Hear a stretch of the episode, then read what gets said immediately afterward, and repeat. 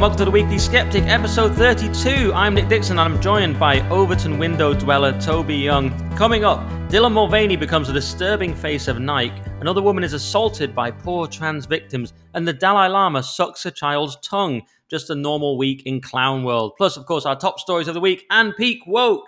But Toby, I thought we could start with this Dylan Mulvaney madness, which you may have been following. Dylan Mulvaney became the bizarre face of women's clothing for Nike despite being a man and a completely mental one at that, who no one likes, especially women. And Sharron Davies issued a boycott against it. And people can't understand why they've done this. But James Lindsay on Twitter and other people had a very interesting explanation that it was all to do with this thing called the Corporate Equality Index, which is a lot like Stonewall's Workplace Equality Index. You essentially get points for being as deranged and leftist as you can. And when I looked into it, the Corporate Equality Index was funded by something called the Human Rights something that escapes me at present, which I didn't write down. But that in itself was had a charitable wing where top Democrat type people donate to it, and it's really is it really all this sort of dark money? What do you think? Is that a conspiracy? Why did Nike pick Dylan Mulvaney? Yeah, it is um, on the face of it a little bit odd, and I, I think Bud Light's choice of Dylan Mulvaney to promote beer um, is a little bit odd too. And those aren't the only two products she's endorsed. I imagine she's, you know, um, raking it in at the moment. But it she does seem a particular. I mean, I guess it's actually it's a toss up as to whether she's, you know, um, a more unlikely promoter of Nike do you say Nike or Nike? I, I, I've got into that. I still say Nike, Nike, but I know it's Nike now. I know we're meant to be cool. well, I, I, what's more unlikely that Dylan Mulvaney should be picked as a celebrity to endorse Nike women's wear or Bud Light? It, it, it both seem very odd choices indeed. The video of her dancing in Nike women's wear, um, which has been him. widely reproduced on Twitter. Sorry, him um, uh, is is very odd. Um, he looks like a kind of weird pixie. Um, there's nothing kind of remotely glamorous about it. I mean, it's sort of anti-glamorous, isn't it? Um, it's almost as though uh, companies like Nike, in order to advertise their woke credentials, are now deliberately engaging in self harm corporate self harm using celebrities, getting celebrities to endorse their products that will almost certainly have a negative effect on sales. It's as though you know to to to to to, to show the woke cult, the high priests of the woke cult, just how committed they are to the cause. They're willing to do whatever harms their bottom line the most to promote that cause. That's how much they believe in it. It's kind of, it, it, it, and there's a parallel there, I suppose. With you know, you often think, well, why why do the high priests of the woke cult, require their you know um, uh, officiates um, to endorse these kind of completely bizarre, more and more bizarre um, uh, theories, you know, talking about the numerous different types of gender, insisting that we refer to men as women and so forth. It's as though it's not actually what they really believe. It's just a way uh, for people to kind of humiliate themselves intellectually, you know, describe something that's in front of their eyes as completely different to how it appears to them in a way which anyone who isn't in the cult will immediately think is absolutely absurd. They want them to humiliate themselves in this way to demonstrate their fealty to the cult. And it feels like Nike have been sucked into the same kind of uh, moral purity spiral. Um, because I just cannot imagine that Nike is going to sell any products on the back of Dylan Mulvaney's endorsement. I mean, she looked like she was. She didn't. I mean, she, she looked nothing like he looked nothing like a woman. Um, uh, it was as though he'd been kitted out either in specially made clothes that would fit him, um, because his thighs were the size of matchsticks, um, or or or, right. or, the, or, he was wearing the kind of you know the the the Nike's women's wear for under eights. Uh, but it was just yeah, yeah. It, it, was it was the whole thing was just peculiar and yeah. a good example, I think, of where the woke cult has overreached and is shortly about to implode. Surely, surely, but yes, yeah, like sports bras for someone with no breasts. It was, it was really truly bizarre, and apparently he seems to be even advertising tampons. I'm not. I'm not even sure if that's true or a meme. It seems to be an oil of Olay. I can't. It just seems to be like a flurry of products. It seems. Well, I, well, I can't it, even it, tell which are real anymore. It, it, well, yeah. I mean, and that and that sort of tells you something about the kind of mad state of the contemporary world. It is. It is quite impossible to distinguish between memes created to take the Mickey out of the woke cult and actual manifestations of the woke cult. I mean, there was another example of that actually. So I think it was uh, a, a, particular London borough um, announced that it was going to um, chop down trees in the name of, you know, environmentalism.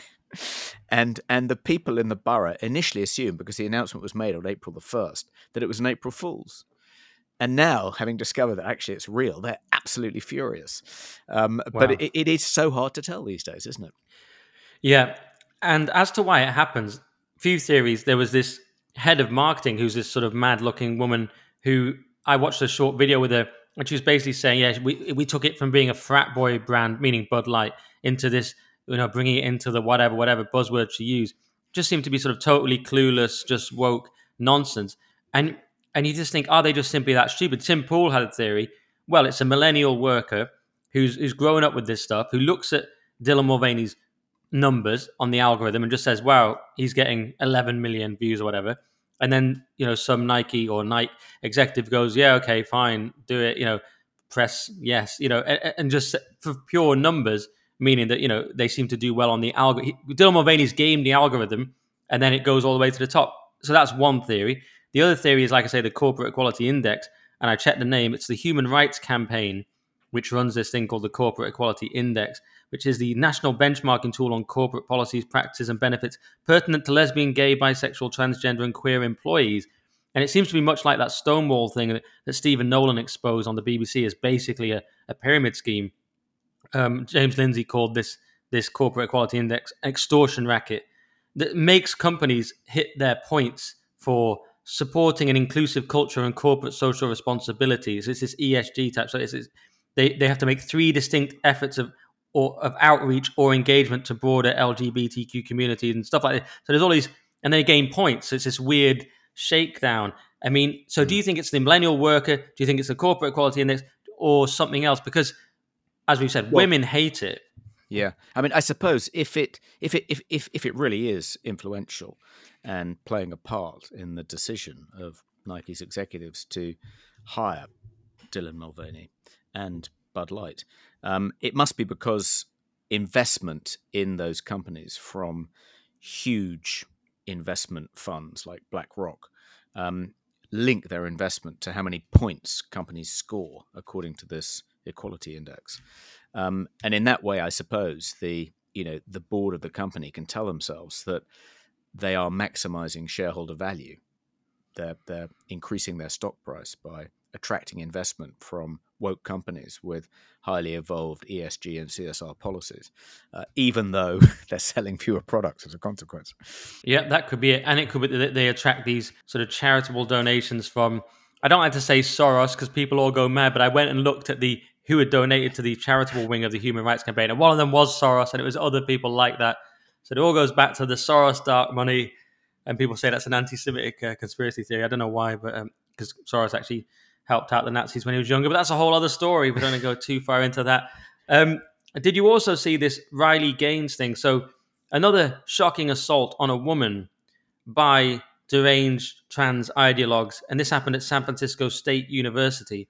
And then they put out this extraordinary statement following. So Riley Gaines was she was doing a speech that was, you know, probably said something like "men and women exist" or something, and um, and then they sort of surrounded her. They they turned off the lights. They they got her, pushed her into another room. They they kept her in that room. They said she was going to have to pay them, uh, and they, they kept her there for like three hours or something. And it was like it was she was properly scared for her life. They were essentially holding her hostage. Absolutely shocking. And um, and actually, what and what was even more shocking was the statement they issued, which came from the uh, VP. So anyway, she said, "Dear SF State community," and she's it's too long really to go into, but it basically said how they were peacefully protesting. It said we may also find ourselves exposed to divergent views and even views we find personally abhorrent. These encounters have sometimes led to discord, anger, confrontation, and fear. We must meet the moment and unite with the shared value of learning. She kind of pays lip service to the idea of, you know, diversity and free speech, but she's not saying that at all. She says, "Thank you to our students who participated peacefully in Thursday evening's event, the event where a woman was held hostage. It took tremendous bravery to stand in a challenging space. I'm proud of the moments where we listened and asked insightful questions. I'm also proud of the moments when our students demonstrated the value of free speech and the right to protest peacefully. Absolutely didn't happen. These issues do not go away, and these values are very much at our core. No, they're not. This feels difficult because it is difficult. What? Assaulting women. As you reflect, process, and begin to heal, the aggressors have to heal. Please remember that there are people, resources, and services available and ready to receive our Gator community, including for faculty, staff members, coaches, and mentors who are here to support you. So they're here to support the rabid ideologues who pinned a woman in a room and, and made her fear for her life. I don't know what to say. Well, the, the, the icing on the cake in that statement is surely the sign off in which the university is reassuring the kind of violent thugs who assaulted this lone, vulnerable woman that if they feel psychologically harmed in virtue of participating in this assault, there are support services available to them. That is that is just kind of so bizarre. Um, yeah, it's pretty shocking. I don't know if you saw one detail you've left out there um, of your account, which is um, so Riley Gaines was interviewed by Dan Wootton um, on GB News, um, and uh, and she said that when she was imprisoned in the room by the violent mob of woke activists, uh, a message was conveyed to her that if she actually paid them a sum of money, they'd let her leave. So she was. Yeah, I did say that quickly. You maybe didn't hear me. But did yeah, you? Sorry. That... Yeah, I, I missed that. Um, but yeah, that that was pretty. That, that struck me as pretty extraordinary. That she was essentially, you know, ransomed by this group. Um, uh, unbelievable. Um, yeah. Uh, why do you think, Nick? It's um, it's female swimmers who've been among the most courageous sportswomen to stand up to um, the trans cult and object to having to compete with biological males. I mean, in this country, of course, we have Sharron Davies, who's been getting a certain amount of flack since she's stood up and condemned this. Um, and over there, it's not just Riley Gaines; there are others too. Um, is it because you know the people that, well, people like Riley Gaines are being forced to compete against are wearing kind of you know swimming costumes um, bikinis or two pieces in which it just couldn't be more obvious that they're men because they don't have any hmm. breasts and they've got a penis. Um, uh, and so it just seems transparently absurd and the way it doesn't in which people are dressed in slightly more in other sports or is it maybe my, another theory is that swimming is a is is is, is quite a solitary sport um, it's not really i mean it can be a team sport but for the most part you know you're you're you're battling against you know other people on your own or you're you're trying to beat world records or you're trying to beat your own time and maybe if people are solitary it appeals to solitary and less social individuals so they're more likely to be free thinking and independent minded and less susceptible to kind of reality distortion fields imposed by groupthink hmm. any theories interesting um yeah, I've got I've got a couple of replies. I mean, one is I think that's quite a good theory of yours that you can see you know if they've had their breasts cut off or you can see that they're that they're not the, the gender they're claiming to be you, it's very visibly that's a good point. But also i think it comes from the lia thomas thing and the general phenomena of when you're so far ahead in swimming it's so absurd because you're a whole length ahead and you're going the other way when the, everyone's coming that way. I think maybe there's something so absurd about it and so undeniable uh, that, that's just prompted it to happen in swimming, or maybe they're just really tough because swimming's really hard, and as well as being individuals, they're just it's just a really tough sport, and they're like, I've had enough of this. Yeah, it could be any of those. I mean, I do think that these these you know uh, Riley Gaines must have anticipated when she kind of set foot on this very woke campus in San Francisco um, to you know make the case for um, single sex spaces in women's sports. Um, she must have known that it would provoke a protest like this, just as um, you know Kellie-Jay Keen must have known that when she went to New Zealand, it, it was going to provoke uh, a similarly violent protest.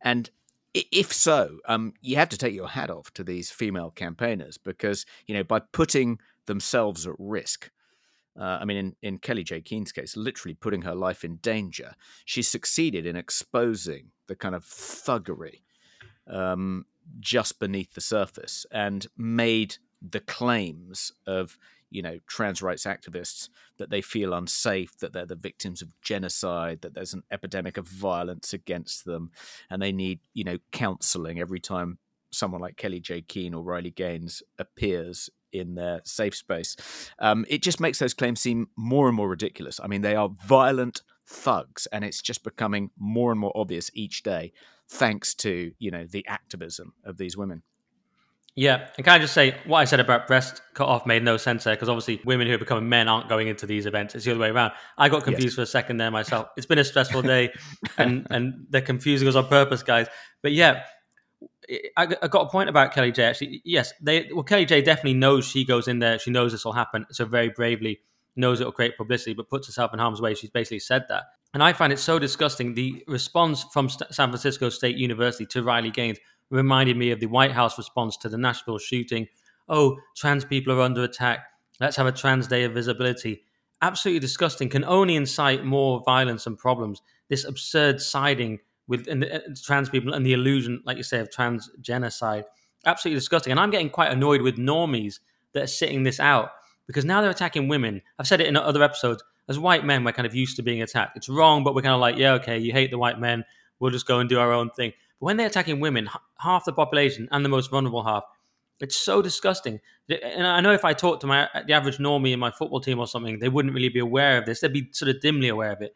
But it's just time for everyone to to not accept this that they're doing this to women, that they're pinning women in a, a room and demanding money, or that they're assaulting someone in New Zealand. It's just so disgusting to me. I just think when are people people have had enough, but I just I, I want people to do more and just speak out. But I, I guess it is happening. I mean, do you see it happening? Yeah, I think I think the the gender crits are definitely winning this one.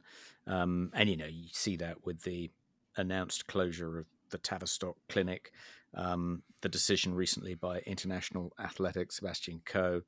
Um, uh, that looks like the government is embarking on a review of the materials used to teach children about sex and gender in sex and relationship and PSHE classes. Um, so definitely, you know, one of the reasons I think the uh, trans rights activists are behaving so badly is that they know they're losing. You know, so they're becoming hysterical and desperate.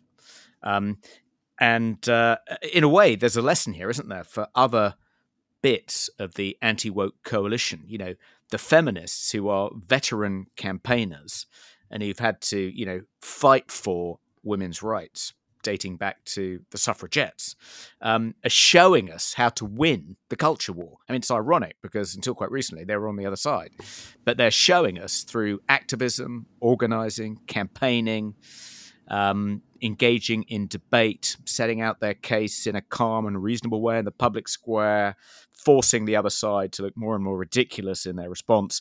They're showing us how to win this war. You know, we should we should we should attend to what they're doing, their tactics, uh, because I think they are going to win this one. Can I ask you one controversial question on tactics? Because I hate guilt by association. I mean, even on the Triggernometry podcast, Konstantin was attacking a young woman for having the wrong guest on, and she'd been a bit naive, but he was kind of attacking her quite meanly about it. And I, I just don't really go in for this sort of thing. I, I actually think talk to anyone and we can just hear their views. I'm a sort of free speech absolutist. Not everyone is. Having said that, I'm sort of got a nascent point here that may get me in trouble, which is Kellie-Jay is so effective. But then you see her just hanging out with Laurence Fox and people like that. And obviously, I know Laurence, I've been on his show he works at GB like me. So it's not a diss on Laurence, but it's like this issue is so important. I sometimes wonder, even though I hate guilt by association, and even though you're bound to go to the side where people embrace you, is that a problem? Because this is this is about all women not being assaulted and being allowed to exist and have their own spaces. Mm. And if she if she goes and does things like that, will she put off the normie in my football team who just thinks Laurence Fox bad? Is there a danger of that? Yeah, I think that I mean, like you, I'm I'm I'm a friend of Laurence's, and I've been on his podcast and his show a couple of times. So nothing against Laurence, but um, I think probably a better example is um, the campaign against 15 minute cities. So there was a you know a day of action or, or a protest, a, a peaceful protest against. Um, so it wasn't a day of action. It was a it was a protest against 15 minute cities in the city of Oxford a few weeks ago, and the defenders of 15 minute cities were able to point to the presence not just of you know slightly crazy conspiracy theorists like Piers Corbyn, who incidentally turned up at Hyde Park Corner on Sunday to kind of campaign alongside um, you know gender critical feminists. So they must be slightly nervous about him appearing in their midst to support the cause. But anyway the defenders of 15 minute cities were not only able to point to slightly kind of fruit loop conspiracy theorists um, marching alongside them, protesting alongside them, but also the presence of some seemingly far right groups. You know, so uh, you know, um, and there were pictures of some of the men on the march from these groups in other contexts doing Nazi salutes. I do think that, and it, it puts it puts the organisers, you know, of these protests in a very difficult position because you know they don't want to say certain groups aren't welcome because they don't want to look as though they're anti-free speech or they're trying to, you know, police who joins their cause because then they begin to look too much like the other side. But on the other hand, I think yeah, it does damage the cause. Um, if you know, if if if your if you if you if your protest does attack people that can be, you know, pointed to by the other side to try and ridicule your position and make it look much more extreme and irrational than it really is. Yeah, but of course they can also do what they did to Kellie-Jay. There was there was those alleged far right people at the New Zealand thing, and they just just got a picture of those five people who, even though the women told them to go away, and they can also just send them in. This is a thing that happens now. You send people into protest. We saw it possibly with Jan 6, you know, Ray Epps, what was he doing there? Storm the Capitol. They can easily send people in to to the 15 minute city thing or the gender critical thing and say, "Hey, where are the Nazis? Where where on this side?" Yeah, that's very easy to do, isn't it? For yeah, but it, I, you know, I've, I've I, yeah, but I've met Piers Corbyn um, a couple of times at events like the ones we're describing, and um, I don't think he's controlled opposition. He's not um, being sent in by people hoping to discredit the cause he's campaigning for. I think he has, you know, agency. He's acting uh, of his own free will. Uh, he's just promoting his kind of particular causes and seeing an opportunity to do so. I don't, I don't, you know, it'd be nice yeah, to think. Is. Yeah, well, maybe, maybe, maybe you're right. Maybe maybe in, in, in some cases, some of these people are kind of you know fifth columnists um, uh, who are you know operating to try and discredit the cause, and we know that you know the FBI has done that in the past in the US. Um, but um, yeah, I, I, I don't get the impression that uh, you know the, the the the most of the people turning up who ultimately it would be better in an ideal world didn't turn up to anti 15 minute city protests and anti lockdown protests more widely. Um, you don't get the impression that they've been sent there by people trying to discredit the cause. They're, they're just they're just attracted to the cause. Um, and, and, it's hard to know what to do about them. Um, you know, if, if, you were a political party, you you you you you'd keep these people out. Um, and if you're the editor of a you know an online magazine as I am, um, or at least you know I set one up. I'm the editor in chief. Will Jones is the editor. Um, you do try and keep out some of the more fringe views for fear of discrediting, you know, the brand. Yes, and we, we don't always agree, of course, where that line is, but yeah, that's uh, that's true. Yeah, all right. Uh, one last thing to say about this. I mean, mm-hmm. when I talk to people who have organised things like the anti 15 minute city protest in Oxford and said, you know, is there no way you can stop some of these crazier elements from turning up. Um, and, and, their response is, well, even if we did, even if we were successful, and everyone on the protest was was incredibly wholesome and moderate, etc., um, the enemies would still claim that they were crazy or that crazies had turned up. So you know, we can't play their game. Um, by policing our own borders in that way. We have to be a broad church and open to all. Um, which I think is is, is a reasonable argument. Yeah, and they'd also just call them Nazis anyway. There is that. I mean, and Sadiq yep. Khan, you know, you don't like the ULEZ? Oh yeah, you're a Nazi. You know, so they're, they're always yep. going to just say it anyway, whether you're there or not. And Justin Trudeau as well, in his efforts to discredit discredit the, um, you know, the yep. uh, truckers protest. Absolutely, and Biden's done it as well. So, Toby, did you want to say something briefly about the census regarding the trans population? Yes, so there was a really good piece actually in the Spectator by um, an assistant professor of sociology at Oxford called Michael Biggs. Um, and he'd done a bit of analysis of the uh, recent census results um, when it comes to um, England and Wales's transgender population. Um, so I think we discussed it a few weeks back, but it, it, it did reveal that the that well the number of people identifying as trans women or trans men was was very very small. Um, uh, so I think it was zero point one percent identified as trans women and 0.1% identified as trans men, which is far smaller than trans rights activists and their lobbyists generally claim. But it turns out it could be even smaller than that um, because he thinks that one of the reasons people answered yes to the question. Um, I think the way it was put was um, Is the gender you identify with the same as your sex registered at birth? So 0.24% of respondents said yes to that question. And then they were given the option of saying whether they were trans women, identified as, as, as a woman or as a man, at odds with their sex registered at birth. But he thinks the reason he thinks that the actual figures were inflated because some people whose command of English wasn't great misunderstood the question. And the evidence for this is that, curiously, the London boroughs of Newham and Brent top the list of all areas in England and Wales with the highest number of trans people in them. So 1.5% in Newham and 1.3% in Brent. But Newham and Brent, coincidentally, or perhaps not coincidentally, also have you know a large number of people living in them for whom English isn't their first language, uh, and he thinks it's just inconceivable that you know the number of people identifying as trans in Brighton is lower, significantly lower than the number of people in Newham and Brent. So the logical explanation is people just misunderstood the question. Um, and it, here's here's here's a, here's another example, Nick.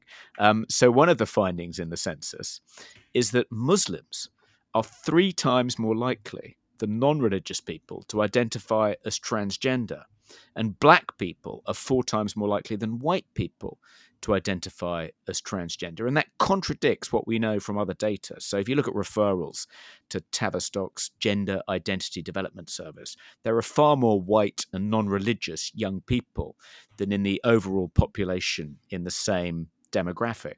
Um, uh, so, um, uh, the explanation he thinks, you know, for the fact that according to the census, one in 67 Muslims are trans is not because it's true. And actually, Muslims are three times more likely than non religious people to identify to a different sex to the one they were born.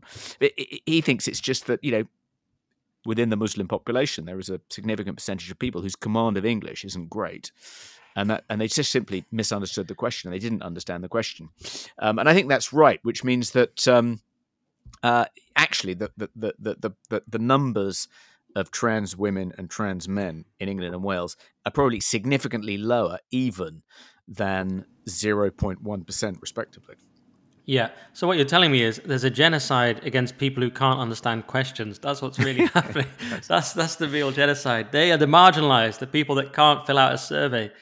And we need yeah. to stand up for them. And they should be able to kidnap women, ideally, in a in a university. Do you want to move on to this naked education thing, Toby, that you didn't follow? but I, I did. Didn't, you tell me about the it, latest outrage. Yeah, I'm so, not um, surprised um, you watched it. no, of course I didn't watch it, but it, I saw it on Twitter. And Channel Four, they had their what was the other show called? Naked something something about dating, wasn't it? I'm, I, I should have checked, but I'm very out of touch with all that kind of thing. It was a show where naked people dated. It was called something. Now, now it's naked educate, naked attraction, was it? Yeah, and now it's naked, naked education. Yeah. And basically, what it is, Toby, is a, a load of people in the trailer flashing in front of children. And I found this fascinating because flashers used to have to buy a raincoat, hang around the park all day. There was a lot involved. It was it was it was tough work. It, they weren't appreciated. Now they get a Channel Four series, and that's progress. I think that is progressive progressivism in well, action. I, you know, I, I, wonder where they'd all gone because my wife um, maintains that when she was a little girl, she was constantly flashed. I mean, she did live in Hampstead. so maybe that's part of the explanation. It often happened on Hampstead Heath, you know, at mm. dusk. Um, but uh, uh, my own daughter claims never to have been flashed. She's 19. Um, admittedly, we do live in Acton and there's less green space, but um, uh, it did it did sort of um, beg the question: um, Where have all the flashes gone? Well, now we know they've gone to Channel Four. They've gone to Channel Four, and some people have tried to defend it and said, "Why is everyone getting upset?" But it, but but they flash in front of teens who are fourteen to sixteen. I'm sorry that that's no. You know why is this even legal? How is this? It's not legal just because you put it on Channel Four. We have laws for this kind of thing, and it's like, oh, it's body acceptance, and and it's just it's all about accepting yourself. It's like, no, you're you're stripping in front of children. Back away, basically. That's that's my stance. What about you? Yeah, I mean, it's it's it feels quite um, Channel Four, doesn't it? Channel Four have often kind of um, uh, uh, crossed the boundaries of decency in order to kind of generate column inches and clicks. And this feels like yet another example of that. But yeah, pretty disgusting. Um, I I wonder I wonder how many of the parents who consented because you can't you know you can't include a child um, uh, in a, in a in a television program without the consent of the child's parents. I wonder how many of them actually knew what they were consenting to when they signed up for this. Yes. Pretty Did it say, by the way, a bloke will be showing his junk to your kid? Is that okay on telly? You all right with that? It probably wasn't phrased exactly like that, was it? Hmm. Probably plays an exciting opportunity to be part of uh, something that will help teenagers' mental health or something like that. We don't know. Yeah. We're only speculating. Yeah. yeah. Yeah. Okay. But well, that was that. It was a bit of an outrage for about ten seconds, so I thought we'd we'd cover it and you know just give do, my do, usual do you ever worry? So we, on. Whenever I whenever I um, condemn things like that, James Delingpole accuses me of just kind of um, falling into the trap. Um, he thinks these things are manufactured by the powers that be to distract us from what's really going on, and it's just kind of it it, it sort of outrage stoked up. He really thinks this is what the culture war is. It's just a it's just a kind of it's just a device to distract us from the things we should be focusing on, such as the you know um, decimation of agriculture and um, the rollout of um, biometric ID cards and the rest of it. Um, but I suppose there's a sort of version of that, a less crazy sounding version, which is that when we when we become outraged by something Channel Four has done and tweet about it and condemn it on GB News. We are just playing their game. Uh, and I don't think you have to be a conspiracy theorist to believe that that is what Channel 4 want, and that's why they're doing this. And they think ultimately they they, they know from experience that actually, you know, the more people talk about their shows, uh, the more likely they are to attract eyeballs when they're broadcast, even if what everyone's saying is that it's disgusting and shouldn't be allowed. Yeah, I think there's something in that. I think there's different levels. Like the the, the host of the show wants to get another show and get paid. The the pervert in the show wants to be a pervert. The kid is roped in, however they're roped in, and the idiot commissioner who's woke commissions it. I think they can all do those completely uh, uh, on face value. But the wider point you're saying of, of the distraction on the on the ultimate level, yes, presumably we talked about it before. Why do the neoliberal elite? Why did they become woke? Why did they embrace this? And you said, well, post 2008, it was a much easier way than actually having a full social revolution or some sort of you know redistribution, genuine redistribution. What they found was they would, let's just keep our cash, but throw them a bone with this nonsense about post-colonialism or white people are racist. So in the same way, I think it's completely plausible the one percent do stoke the whole culture war. You know, people always say it's Soros or whoever it is, but people they have their own interests and reasons they want to do it. One perfectly rational explanation would be to distract the population from if you're the one percent, you're basically terrified the whole time, saying, right, we we own everything, we've got all the money, we've got the resources. How do we keep them? And I do, I don't think it's conspiracy theory to think that you're plotting all day, thinking, how can I do that? Because that's what anyone would do. Even Tate said that. It's like that's what I would do. It's like if you were the one percent, your primary your primary concern is the, the everyone overturning it. I mean, that's a classic example. I can't remember where it comes from, but it's an anecdote about they were going to give a purple sla- sash to every slave in Roman times, whenever it was. And then they suddenly realized, hang on, let's not do that because then they'll realize there's far more of them than there are of us. So I can't remember where the story comes from, but it's a kind of archetypal story. So the 1% is presumably terrified at all times about the 99% overturning them. So one of the many things they might do is stoke pointless divisions and nonsense. Yeah. I certainly think that's plausible. And the farming thing does seem to be real and quite scary. They're, they're trying to shut down farming, which may be because of they are genuine zealots about the climate, or maybe for other reasons I don't know. But they do seem to be attacking farming in all cultures. I saw a, a video from America the other day, uh, a woman saying that we can't keep going like this. We know in Holland it's been happening. it's an insane thing to try and attack farming. Idiots like George Monbiot want to get rid of farming. It's like, guys, we need food, but there does seem to be this insane agenda. So yeah, I, you know, James could, could well be onto something. Yeah, I, I I part company with James on that. I and uh, you seem to be attributing something which sounded a bit more conspiratorial than anything I remember saying. I think the um, I think I I think I did say that um, the reason um, uh, left wing identity politics have um, found such a um, willing host uh, in the kind of corporate world is because it they represent a more attractive alternative to old fashioned socialism as represented by the Occupy movement in its most recent manifestation. Um, because in order to placate the radicals criticizing um, the status quo, all they have to do is appoint a few people of color, a few women, few trans people to the boards of their companies and promote a few to the C suite. And that's it, problem solved. And they don't have to give up much in the way of their privilege or wealth. I think that's that's certainly one of the reasons um, uh, it, it, it, the corporate world has proved so eager to embrace this cult. You know, it's a more attractive um, form of radicalism, of left wing radicalism, than the you know alternative. Um, but I, I, think it's I think I think that's semi conscious at best, and I think what really appeals to them, what really appeals to you know um, uh, people who run investment funds, um, hedges, people who embrace ESG and CSR. They they they they like the idea of not being at loggerheads, you know, with the younger generation, with the kind of media academic, you know, complex. Um, they don't like being thought of as the baddies, and in this way, they can they can they can they can be transformed into the goodies. You know, on the same side as their kind of blue-haired children, who they can now look in the eye as they sit across them eating their yogurt at the breakfast table.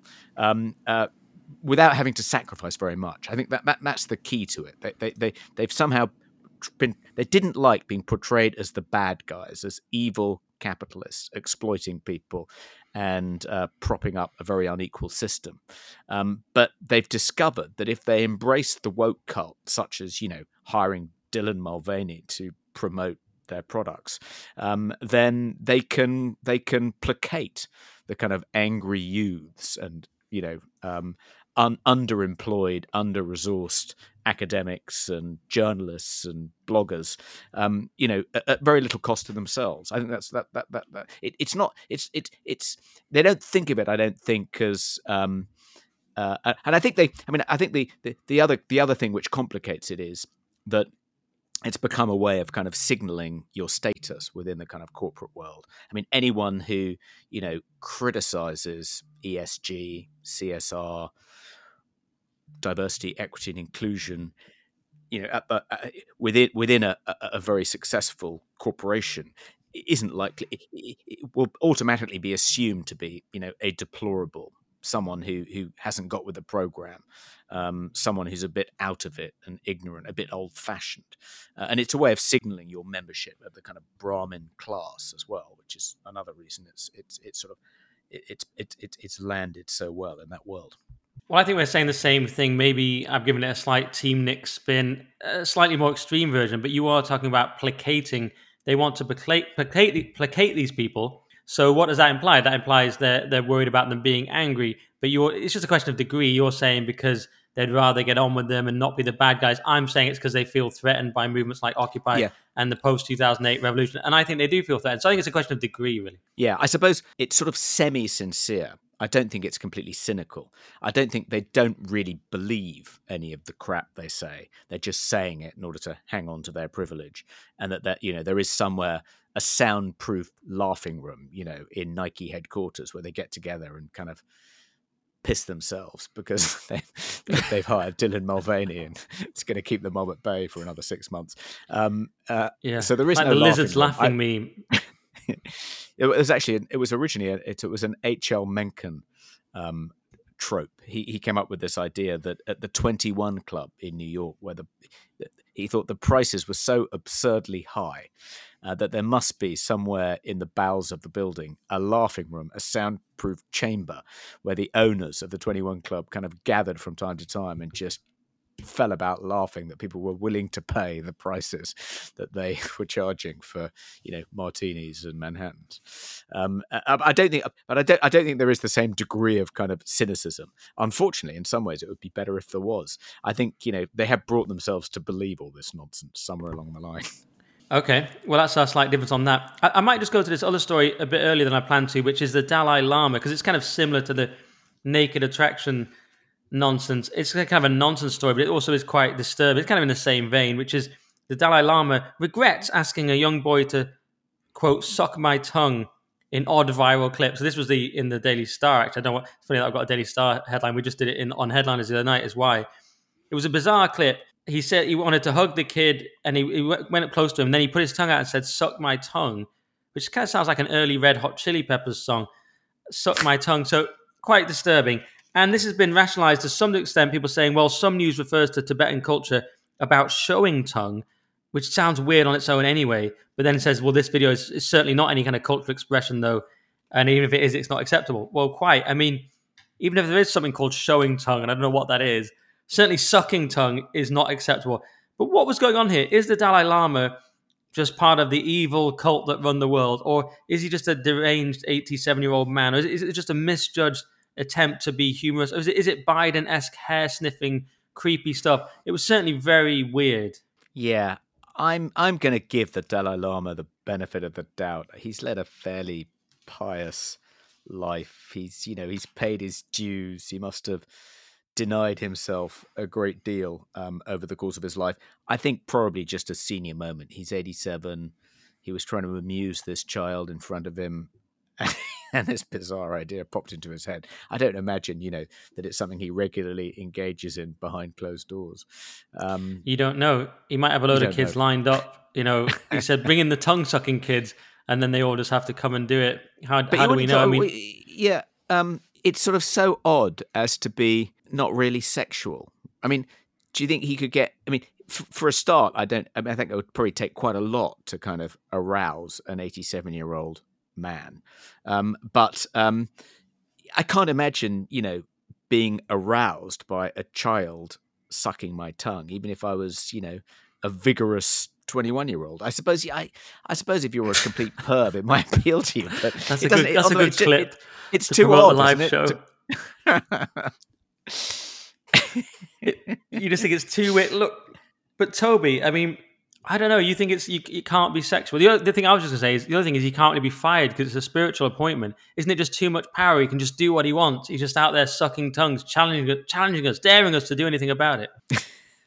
I suppose he has to. Isn't he a reincarnation? So in a way, I suppose it's slightly disrespectful to the kind of predecessors dating back, you know, through millennia. That he's the reincarnation of it. It's like, have they all wanted to do this for thousands of years? And you're the first person to actually, you know, break cover. it's like he's letting Maybe them down that's it, there, hasn't he?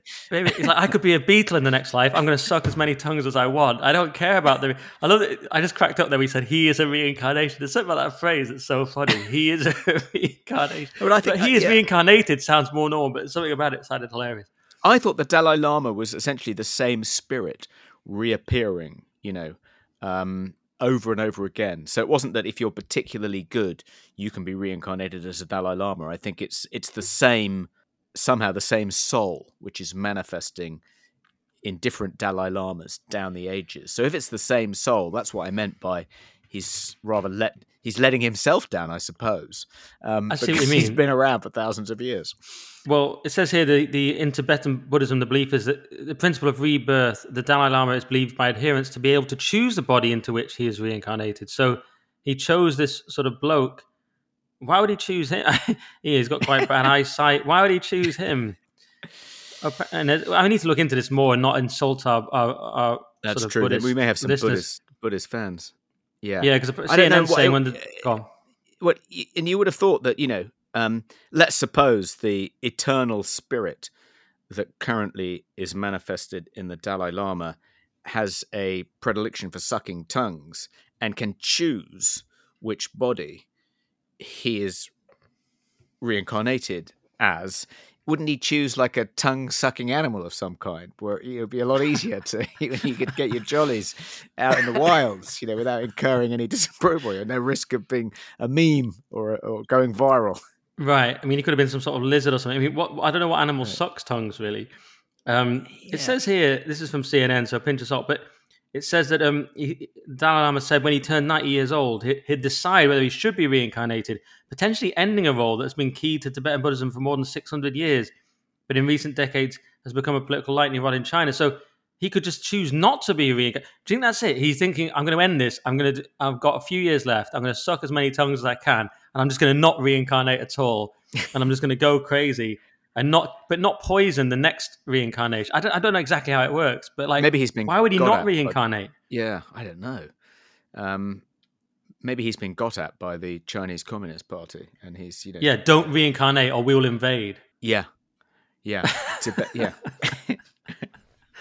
um, it's something like that. It's, it's so Beijing views him as a separatist with the aim of breaking Tibet away from China, and is therefore keen for the next reincarnation of his role to fall in line with its own political aims. I didn't realize this. I didn't realize there was this tension around whether he reincarnates and falls into the hands of China. Or ha- it's all very complicated. There's more to this story, yeah. Toby. We need to do more. I should have done more deep research on this. I thought it was a silly story about a, an old man being a bit sort of gross, but it turns out it's, it's much. It's, it's about the politics of reincarnation. And um, just one quick question: Why does Biden sniff hair, the hair of young women in particular and young girls? Yeah, and some boys. Yeah, it is odd, isn't it? I mean, I guess, you know, maybe he likes the smell of hair. Maybe he's judging people according to um, how recently they've washed their hair or what particular conditioner they've been using. I don't know. Maybe he Far has a hair. Generous. I suppose people think that he has a hair fetish of some kind, and it's kind of like a weird sexual perversion, don't they? Um, yes, I'm one of those people that thinks that it's incredibly sick and weird. Yeah, it tends to be younger, kind of healthy people, doesn't it? He doesn't kind of sniff. You didn't see him they're, sniffing. They're called the children. Yeah. Is it always children? Isn't it sometimes young women? Yeah, sometimes you're right. Yeah, but it seems to be largely children and some younger women. It's very, very weird. It's I mean, as far weird. as as far as kind of, I mean, if it, let's suppose, you know, it is uh, a, a bizarre sexual quirk. I can think of, you know, worse ones. You know, I mean, if if I if I had a really good babysitter um, and uh, you know, um, uh, uh, who, who, in all other respects was wholesome and dependable, um, but did have this habit of sometimes sniffing my children's hair. I don't think I'd sack them. I would say, okay, I could probably live with that. Am I being too tolerant? I was so worried where you were going with that. I, thought you were going to say if I felt like sniffing their hair, would that be a problem? Would that be? Just I wasn't talking about just sniffing the babysitter's hair. No, no, no, no, no. If they were to, if if if they were to sniff your child's hair, Toby, you're being far too libertarian. I mean, Biden, he's the he's the he's the he's the leader of the free world. He's openly sniffing hair and sort of sort of gropey bits as well. It's sort of a gropey, and he always says, "Oh, let me know when you no boyfriend to the age of 30 and how old is she?" He always has these weird, creepy questions. Very, very creepy. Route one. I think, but by the, the standards, a... by the standards of weird, vaguely sexual quirks exhibited by U.S. presidents, I don't think it's particularly egregious. So LBJ used to when people in meetings in the White House Oval Office, he would he would suddenly get up, go into the adjoining presidential lavatory, and take a dump with the door open and carry on the, the conversation. And he'd sometimes walk around naked in the Oval Office as well, at, you know, quite crowded meetings.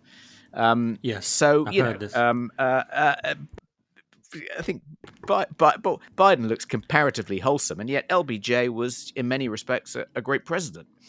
Well, not, he wasn't. You're being, a, bit, you're being a most... bit bourgeois about this, Nick. How dare you? LBJ is known as one of the most scumbag people in history, and he wasn't a good president. And he was a massive racist. He sprayed around the N word. You know, he was just a horrendous guy in many, many ways. But yeah, he did do that. JFK, yeah. Well, no, like, no, I think, I think well, that's slightly unfair. I think the the interesting no. thing about LBJ and the reason, you know, there is this kind of magisterial three part biography devoted to him. Um, and the reason he fascinates historians is that, yes, he, he was in many respects a terrible man. He had all these character flaws. He could be ruthless, cruel. Um, uh, but at the same time, he was a very effective politician and did do some genuinely, you know, um, uh, good things like the electrification of, um, you know, Texas and um, the war on poverty, the Civil Rights Act, and so on and so forth. I mean, he he he fulfilled the vision of JFK in a way that JFK, had he remained alive, might not have been able to do.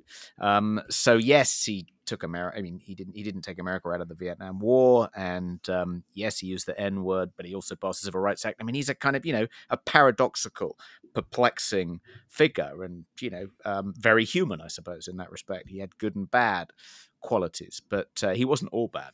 Uh, well, I've heard he was, but look, I'm saying JFK. I know was was shagging everyone, and there's all sorts of President Clinton. We can go through them, but what you're yeah. saying, just to clarify, I'm sorry to go, you know, full Cathy Newman. But so what you're saying is that Biden, you've admitted it's a sexual fetish, and you don't think it's a problem that the president is so like drunk on power that he openly displays a paedophilic sexual fetish in front of the world. You, you're not bothered by that. Well, I don't think I think you I think you're identifying it as Peter paedophilic, but I, I think it's it, it doesn't seem to be just children whose hairs whose hair he sniffs. Um, it, You're pretty thin nice already also, with that. It's also, it's also, it's also young women, uh, and I, mean, I just think you know, um, of course, we'd like our our political leaders to be paragons of virtue, but you know, in the grand scale of things, if his only weird sexual peccadillo is sniffing hair, then I think you know we've done okay. okay, I think you've already sort of jumped the shark when you find yourself using the phrase. It's not just children; it's also young women. It's like not the most persuasive line of attack I've ever heard. But okay, fine. The listener can decide whether you're team Nick or team Peter on the hair sniffing question. On the hair sniffing, yeah. yeah. Sorry to throw you under the bus, Toby, but uh, it was pretty funny. Um, all right. Well, do you want to take a very sharp left turn and back to the serious business of the worker protection bill that you've been working on and you've you've won, I think. Yeah, well, I think we've almost won. Um, I don't think it's quite been killed off, but I think it's on life support. So the worker protection bill um, is a pretty egregious um, uh, private members bill, which was um, sponsored by two Lib Dems, a Lib Dem in the House of Commons and a Lib Dem in the House of Lords, and it was going to extend um, employers' liability uh, for the harassment of their employees to third party harassment. So, at present, employers are liable under the Equality Act 2010 for employee on employee harassment. And that includes employees overhearing conversations between two other employees that they find offensive or upsetting. But at the moment, employers aren't responsible if their employees hear members of the public or customers they come into contact with say things they find offensive, um, and and that's quite important in on campuses. So one of the reasons, um, one of one of the um, uh, one of the um, things that Stonewall has done to undermine free speech on campus is to persuade many universities that the Equality Act uh, does mean that university authorities are responsible for protecting trans employees from harassment by third parties, i.e., visiting speakers. So, um, two gender critical feminists, um, Jo Phoenix and Rosa Freedman, were no platformed in very quick succession at the University of Essex, 2019 and 2020, um, uh, on on the grounds that because various trans rights activists on campus persuaded the university authorities that they had a legal duty to protect them from being harassed and merely inviting these women onto campus, letting them come onto their campus and espouse their transphobic views would constitute a form of harassment. But actually, under the Equality Act, as it stands, it doesn't. There is no liability for third party harassment. But there would have been had the Worker Protection Bill passed. It would have made it much more difficult um, to um, uh, fight back against um, activist censors on campus. It would have meant um, publicans having to employ banter bouncers because barmaids could sue them for not doing enough to protect them from overhearing conversations, dirty jokes being told by punters in pubs. Um, hoteliers would have had to worry about trans members of staff complaining they hadn't done enough to protect them from customers walking in with t-shirts where it's saying, you know, woman equals adult human female. Uh, at football grounds, this is my favorite example, Nick. Um, uh, a partially sighted steward, if he overheard a fan shouting at a linesman, Are you blind? would have been able to sue the club for not doing more to protect him from overhearing comments by fans, third parties, that he found upsetting or offensive in virtue of his protected characteristic, his disability, the fact that he's partially sighted. So it would have meant the kind of compliance culture, the diversity training, the banned words and phrases that have effectively ruined workplaces up and down the country, all as a consequence of the Equality Act, which are put in place by employers to limit their liability, uh, to make it less likely they can be successfully sued in the employment tribunal by disgruntled employees that culture would have been extended into pubs and restaurants and bars. Um, I think we've talked about it before, uh, but anyway, this was this was sailing towards royal assent. It had sailed through the House of Commons. Um, its second reading, I think, in the House of Lords is fast approaching, um, and the Free Speech Union has been campaigning energetically against it. Um, and uh, it's been quite a successful campaign. I think we've succeeded in uh, making people aware of the huge implications for free speech in our kind of leisure spaces of this bill should it receive royal assent and also the compliance costs you know businesses would have had to pay huge sums of money to, to, to, to try and limit their liability to being sued by employers over third party harassment employees by third party over third party harassment so um, I think we built up ahead of steam. There's a lot of opposition now to the bill, both in the Lords and um, in the in the Commons. And on Sunday, in the Sunday Telegraph, um, the government effectively announced that they would be withdrawing their support from the bill and acknowledged that it needed more thought. And um, this had been rushed through and needs to be considered more carefully. So I think, I mean, it, it hasn't yet it hasn't yet died, um, but I think. Uh, I think uh, various amendments have been laid in the House of Lords by sympathetic Conservative peers, and as a consequence, uh, a lot of time will have to be given over to these discussion of these amendments, and so the bill will time out; it'll run out of time. Um, but mm. I'm sure it'll be revived under a Labour government. But at least we've, you know, at least we've managed to put a stake through its heart for the time being.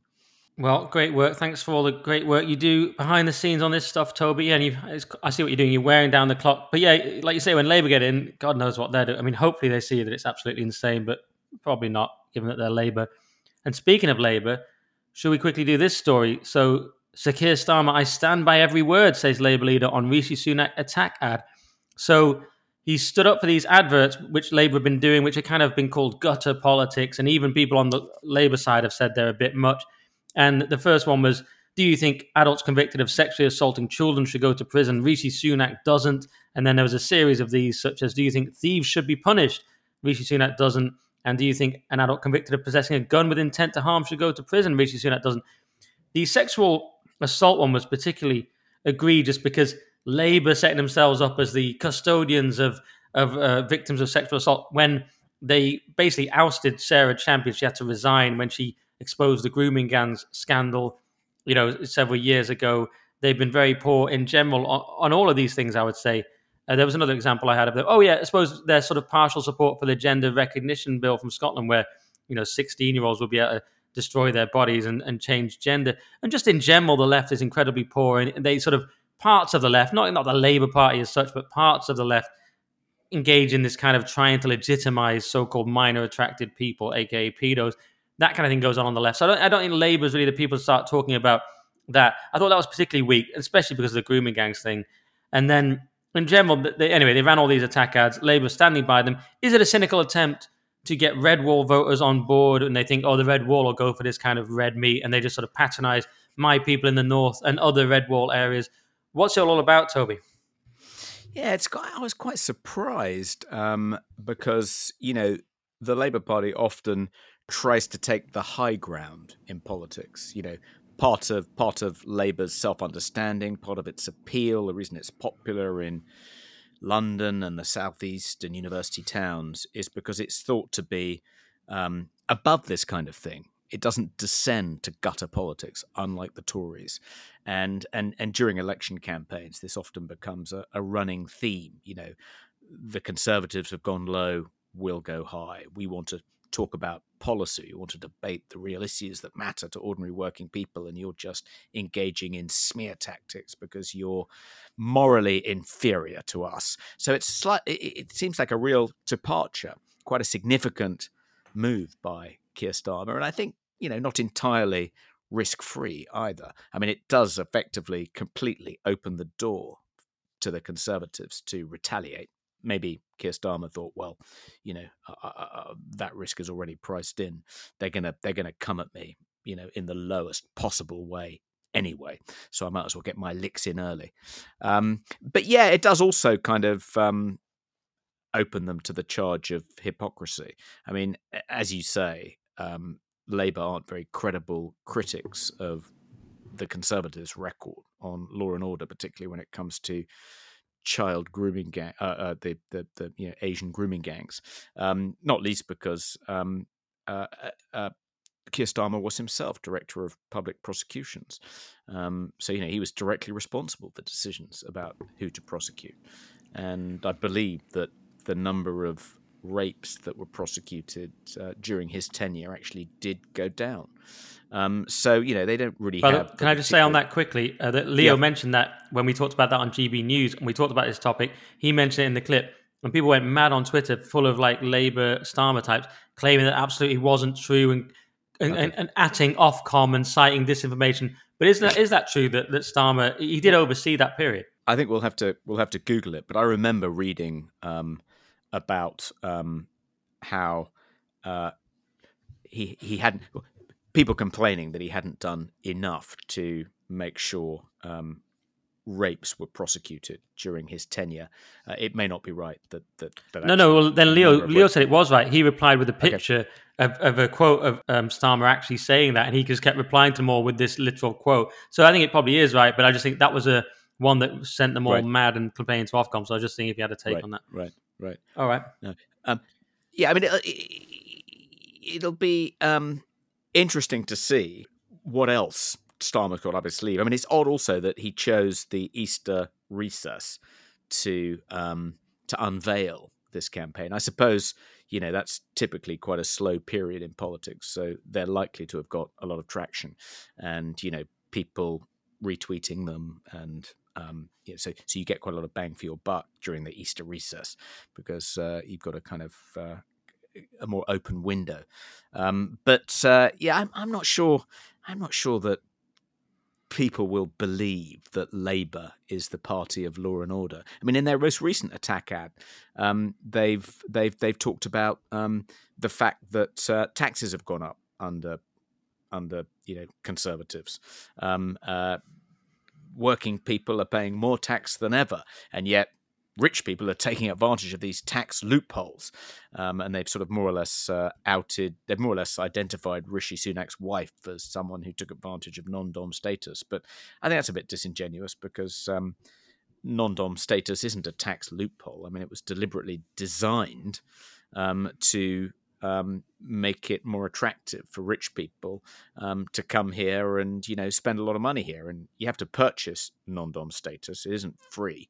Um, uh, I think it's like thirty thousand a year or something. I mean, maybe less than they'd pay in tax from their overseas earnings. But you know, if you if the tax burden is too high, then they'll just go elsewhere and they'll take their money elsewhere and they'll take their business elsewhere. Um, so that was a deliberate policy, which I think has probably been of net benefit to the British economy and probably increased our overall tax take. Um, it's not a tax loophole. Um, so yeah, I'm a defender of not, not non-dom status, and I think George Osborne was a bit wet about it. But anyway, that's I guess a slightly different argument.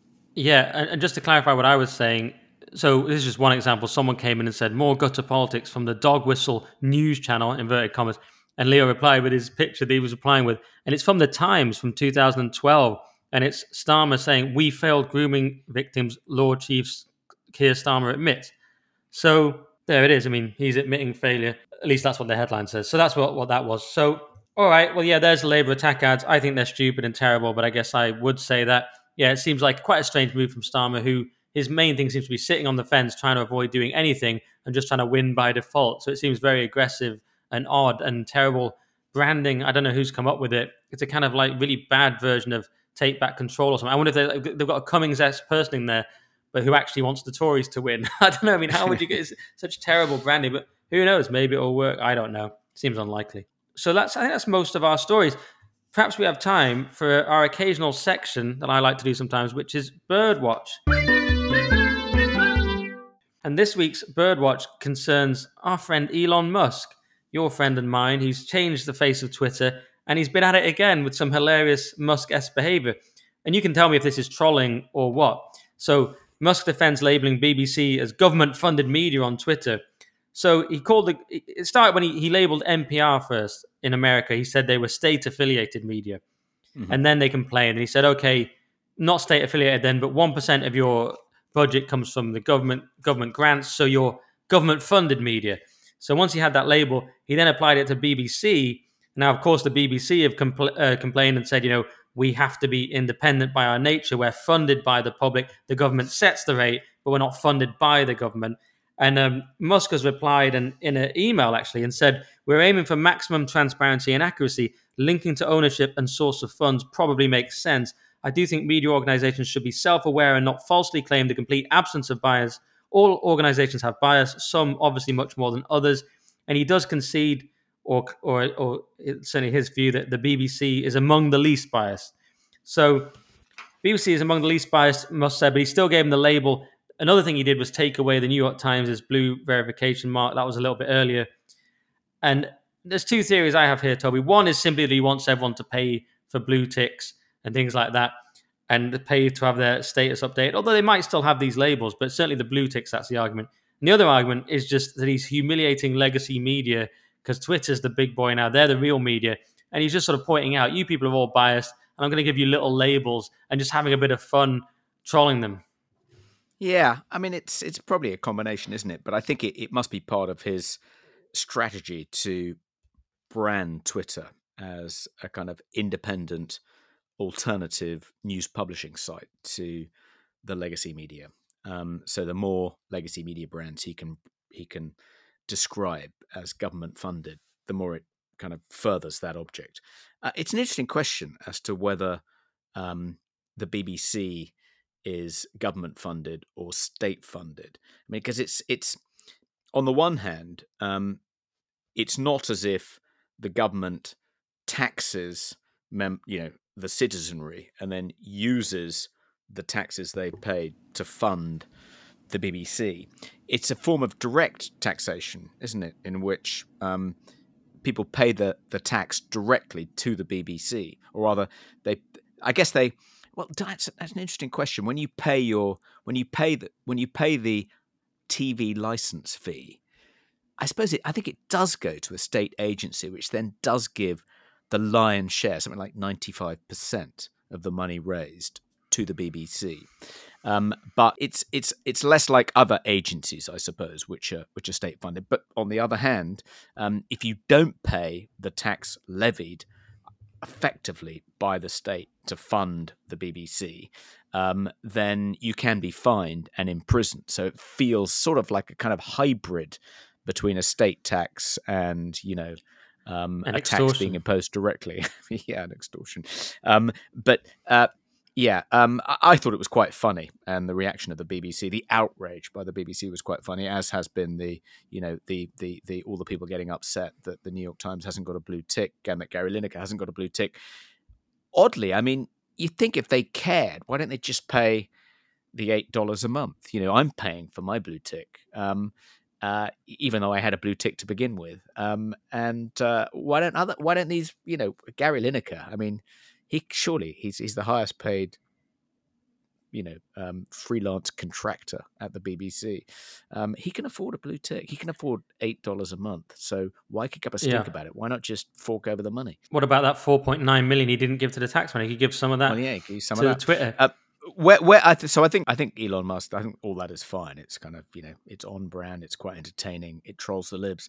Um, where I think he has screwed up in the last week is in his sort of war on Substack, which I think he's now called off.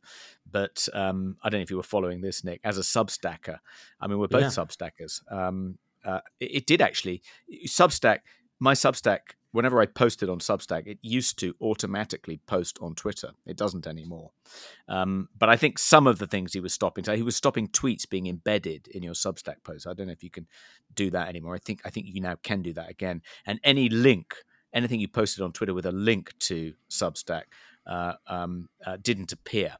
Um, and that's because Substack want to start this um, uh, new thing called Substack Notes, which is going to operate a bit like Twitter. Um, and Elon Musk was, you know, I mean, I think Twitter Twitter's argument was that it was going to be a direct competitor to Twitter, so why should they help Substack anymore? Um, but I think that was so clear, and, and it produced this kind of um, breakup between Elon Musk and Matt Taibbi, one of the kind of primary authors of the Twitter files, who's now left Twitter, saying if they if if if, if Elon Musk is going to do this to Substack, then I no longer want anything to do with his platform.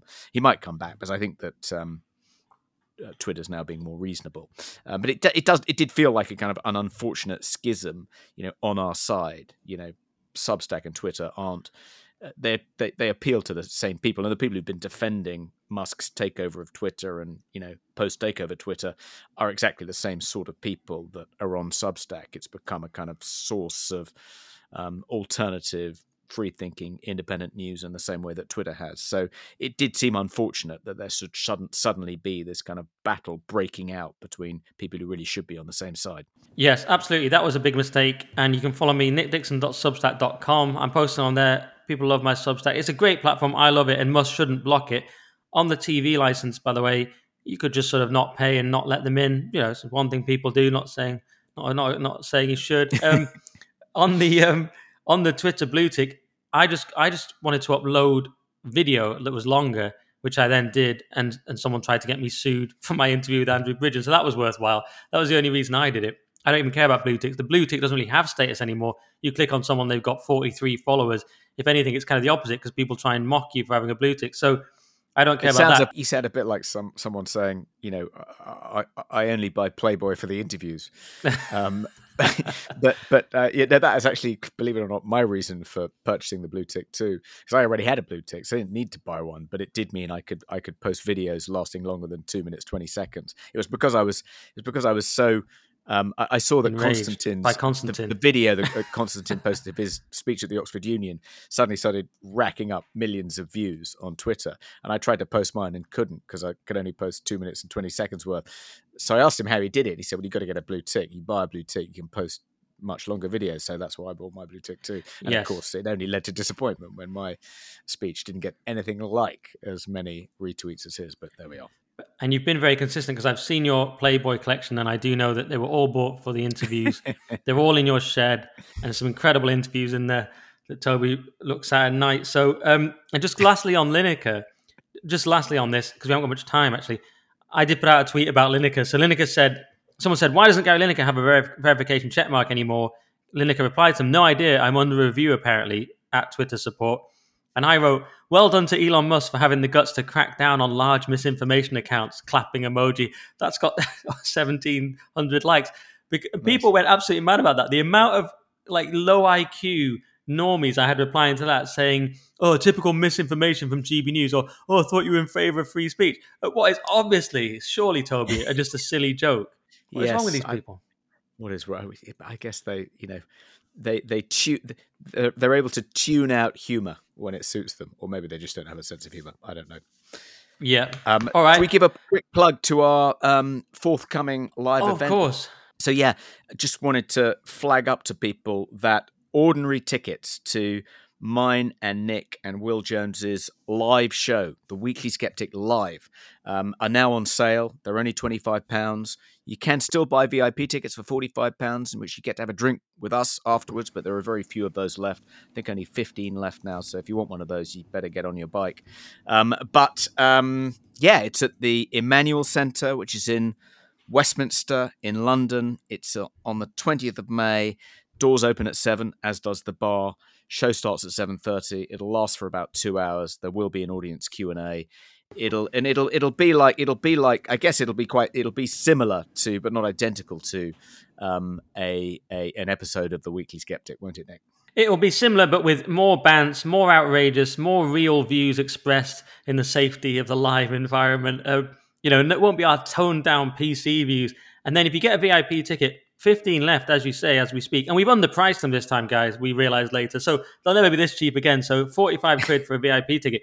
And you get to corner Toby and either call him a cuck or thank him for his work on the worker protection bill.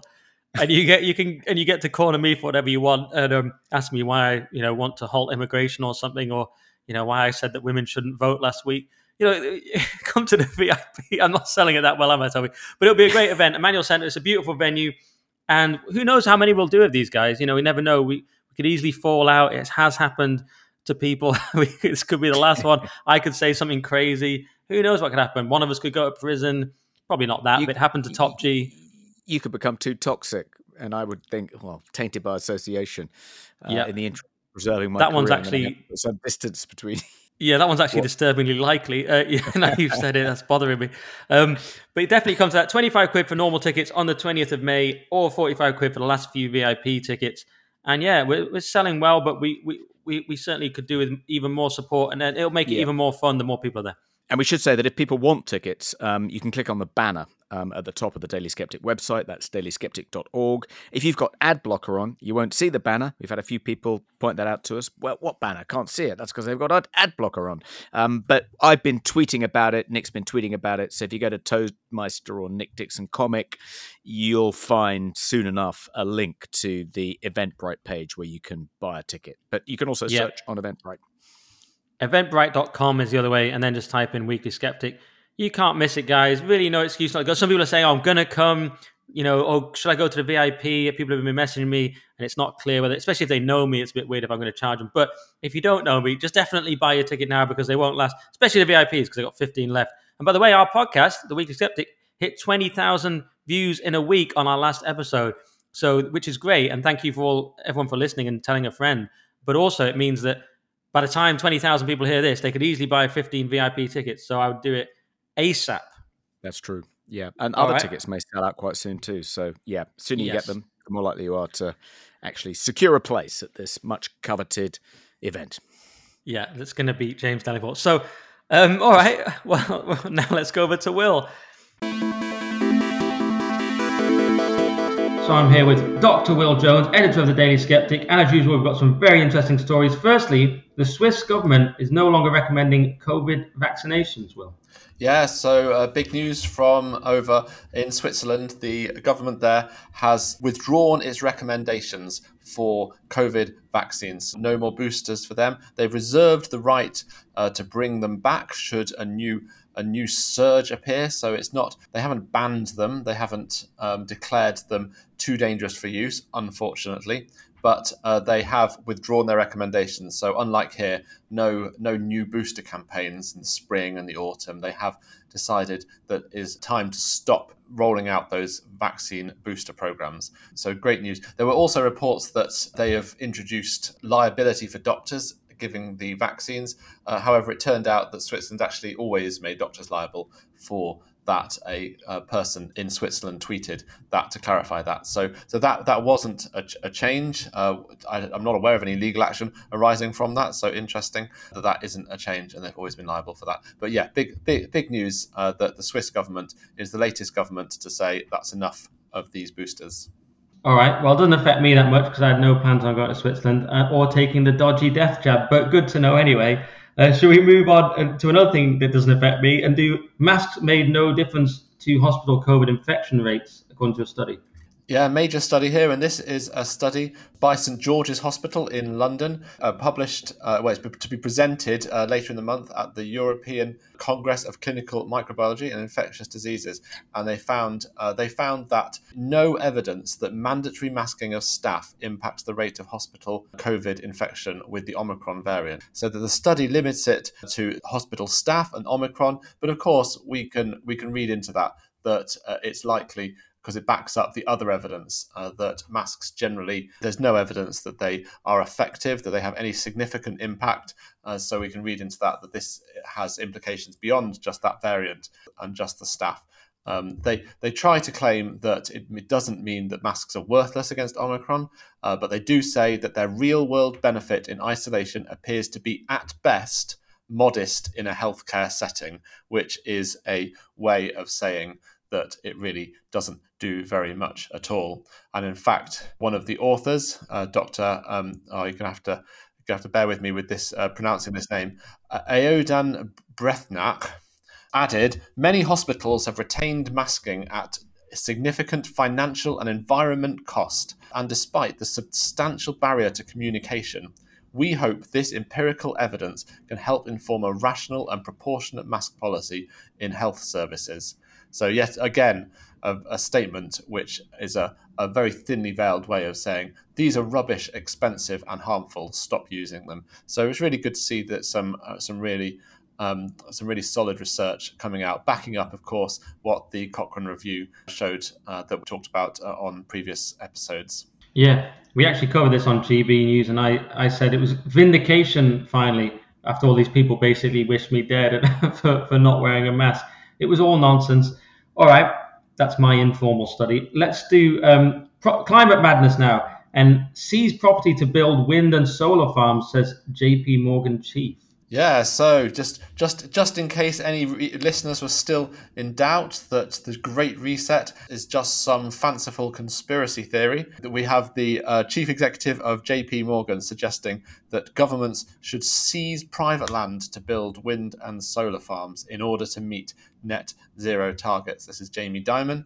Uh, he's the long-standing boss of the bank, and he's a donor to the Democratic Party. You may not be surprised to know. And he said that green energy projects must be fast tracked as the window for averting the most costly impacts of global climate change, he says, is closing. It's in his annual shareholder letter that he's written this. He's uh, become quite a famous pulpit that he uses to preach uh, the latest religion being signed up to by corporate elites, and this is the latest one. So, in case you are still under any illusions that property rights were sacred in the West, then you can bury those illusions now. So, um, yeah, worry, worrying developments, and let's hope that governments don't take them up on this, uh, him up on this suggestion of seizing land and property to cover our countryside with solar panels and wind farms, which, as we've talked about before, are very unreliable. Uh, they use a lot of resources of their own, uh, rare rare metals, difficult to and expensive to repair and keep in good repair, and very inefficient compared to much denser forms of energy. So, not good news. Let's hope that this is a suggestion that doesn't end up in any government policy anytime soon. Yeah, it's the old watermelons again, green on the outside, red on the inside. And it reminds me of a meme I saw the other day this guy says, climate change will kill us all. Let's dismantle our socio-economic system to prevent it. And then this other guy says, how about nuclear power? And he, the first guy goes, I don't want nuclear power. I want to dismantle our socio-economic system. And that's what it's actually really about. IMHO. Wow, say it as it is. You know, don't hold back there. It's a rare admission of uh, of honest, rare, honest admission there. That was just a that was just a meme cartoon, Robert. that's but that is how they think. Oh, sorry, I, oh. I, missed that bit, Nick. I thought that was a rare. You thought it was a mask off moment for Klaus okay, well, yeah. uh, but it, it, I mean, but you do. I mean, we did hear Greta Thunberg essentially coming out with that, didn't we, a few months ago, where she yeah. basically suddenly pivoted from uh, calling for green things to uh, calling for the the end of the capitalist system or whatever it was. Yeah. Say the quiet part out loud. Hilarious. Um, all right let's do another one on climate madness. U.S. government has an accurate measure of U.S. temperature that shows no recent warming, but it's hidden. This is from Chris, our environment editor at Daily Sceptic. Yep, Chris Morrison, another great piece uh, from him. The uh, U.S. government, uh, in one of its uh, more honest moments, uh, some uh, some time ago, 2005, set up a state-of-the-art automated system designed specifically to accurately measure climate trends at the surface of the Earth. It's called the U.S. Climate Reference Network. Um, it comprises 114 weather stations across North America and sited properly, well away from anything urban, anything that might cause distortions, urban heat, urban heat islands, the growth of cities, airports, aeroplanes, fighter jets. You know, we've heard about that from the uh, the temperature record, so called last July. So properly sited, rigorously uh, set up back in the day when they were being uh, more honest, you might say, back in 2005. And they've got this data, and we've printed the graph of it. Um, we printed it before, we printed it again, and it really is. It really is very flat. I, I say flat. I mean, it goes up and down as you imagine temperature was, but the trend is very flat, much flatter than the other the other measurements, uh, which are, are not sited so well. And strangely enough, with this data that they've been collecting for the past nearly 20 years. They don't they don't make much of this. You'd think that this would be front and center of their of their science documents, of their statements, but no, no, it's uh, it's hidden away. You have to you have to look for it. It is there. To be fair to them, they do publish it. We have we have got it, but it is certainly not put front and center. They don't draw attention to it and say, "And hey, hey, here's the really accurate data that we should be looking at." They really don't do that at all. And this has been drawn attention to by U.S. meteorologist, well known to skeptics in the climate world, uh, Anthony Watts. Uh, he's a a meteorologist in his in his own right, uh, runs a, a, website, What's Up with That, uh, which we often link to on the site, and he has drawn attention to it again this week. So uh, we've highlighted that again uh, because you know we can't. We can't, we can't repeat these things too often, I don't think, because because it doesn't matter how many times we say it, they just keep on putting out this stuff, this data that isn't accurate, this data that's skewed and biased and spun uh, in order to justify their extraordinary, extreme programs of uh, environmental and social control. Uh, we just keep putting these things out in the hope that more and more people uh, will wake up and see uh, what's really going on. Yeah. All right.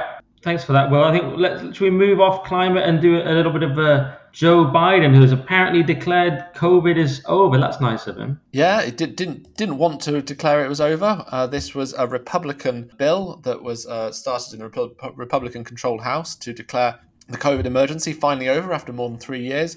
He initially uh, argued against it and said that he didn't want to uh, approve it, uh, but in the event uh, he changed his mind and decided he would not veto this bill. And so he uh, yesterday signed a Republican bill ending the national COVID 19 emergency. It managed to pass the Senate by 68 to 23. So, you know, not, uh, you're not unanimous, uh, but still a lot of Democrats uh, supported it, which, you know, you've got to see as, as good news finally. I mean, take their time about it, but it will, it's good that the, na- it's a one line measure, that this one line measure saying that the national emergency that was declared on March the 13th, 2020, 2020 is hereby terminated. So, uh, unfortunately, this doesn't mean that if you're unvaccinated, you can now enter the US. That ban is still unbelievably in place. Uh, with what justification is hard to fathom. If there was ever a justification, of course, but there certainly isn't now, and that's still in place. But let's hope it's got to do something to to shift that. Surely, if there's no longer an emergency, they need to they need to get rid of that as well. So we'll have to see whether they'll let Djokovic uh, the highest profile person it affects, of course. They'll let Djokovic go and compete at the US Open this summer. Yeah, that's absolutely mad. The, the vaccination thing's still in place. Just completely mental. Like I say, good that the bill's gone through. 197 Democrats in the House voted against it. But hey, at least it got through. And uh, good old Joe's ended COVID for us. So, all right, some pretty. Uh, that's, that's probably what he wanted to see. It was, he's probably decided it, it, could reflect well on him in the end. Uh, must must be politics in there somewhere. Uh, yes, yeah. I, am the man who ended the COVID emergency. Yeah, right, you are. Yeah, until the next one, that the next little virus that Bill Gates comes out with. Just kidding, guys. Just a bit of banter there. Um, all right, well, those are some very interesting stories. Thanks for that, Will, and we'll catch up with you again next week. Great, thanks, Nick. All right, that was Will. Now it's time for everyone's favourite section. It's Peak Woke. So, Toby, we have a few minutes left. We're actually both in a rush this week, but don't worry, listeners, we're not skimping on time. It's been a nice long episode, and we are now going to give you our peak wokes. And my favorite one, well, one this week was that there was a place in Brisbane that refused to sell hot cross buns, and I've forgotten to print it out, but I'm just going to have a look. It was hot cross buns in Brisbane, and, and they decided that the cross was not inclusive enough uh, at Easter. So Brisbane Bakery removes hot cross buns and um, which you know is kind of the whole point of the the hot cross bun. And it didn't seem to be for any other reason than just it was a cross, as far as I could tell. And they turned it into some sort of Easter worshipper bun. I don't know exactly what they just changed it to basically a, a rubbish looking bun with no cross on it. So that was peak woke.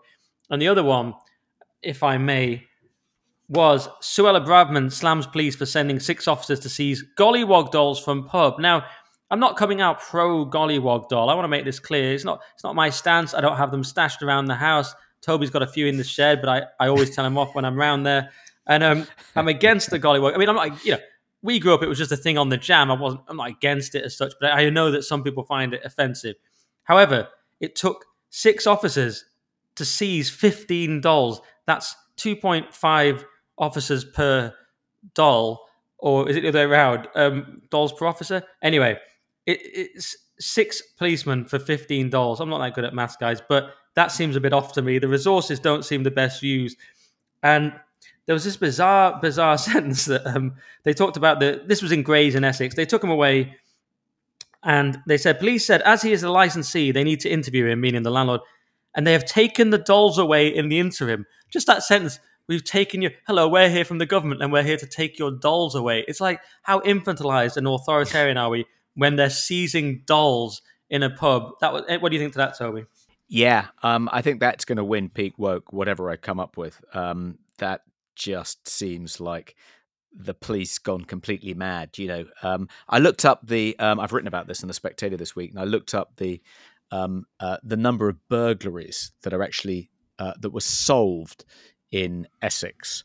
Um, because of course, if you're burgled, um, you know you're lucky if one police officer shows up, let alone six. So six police officers turned up at this pub to confiscate 15 gollywogs.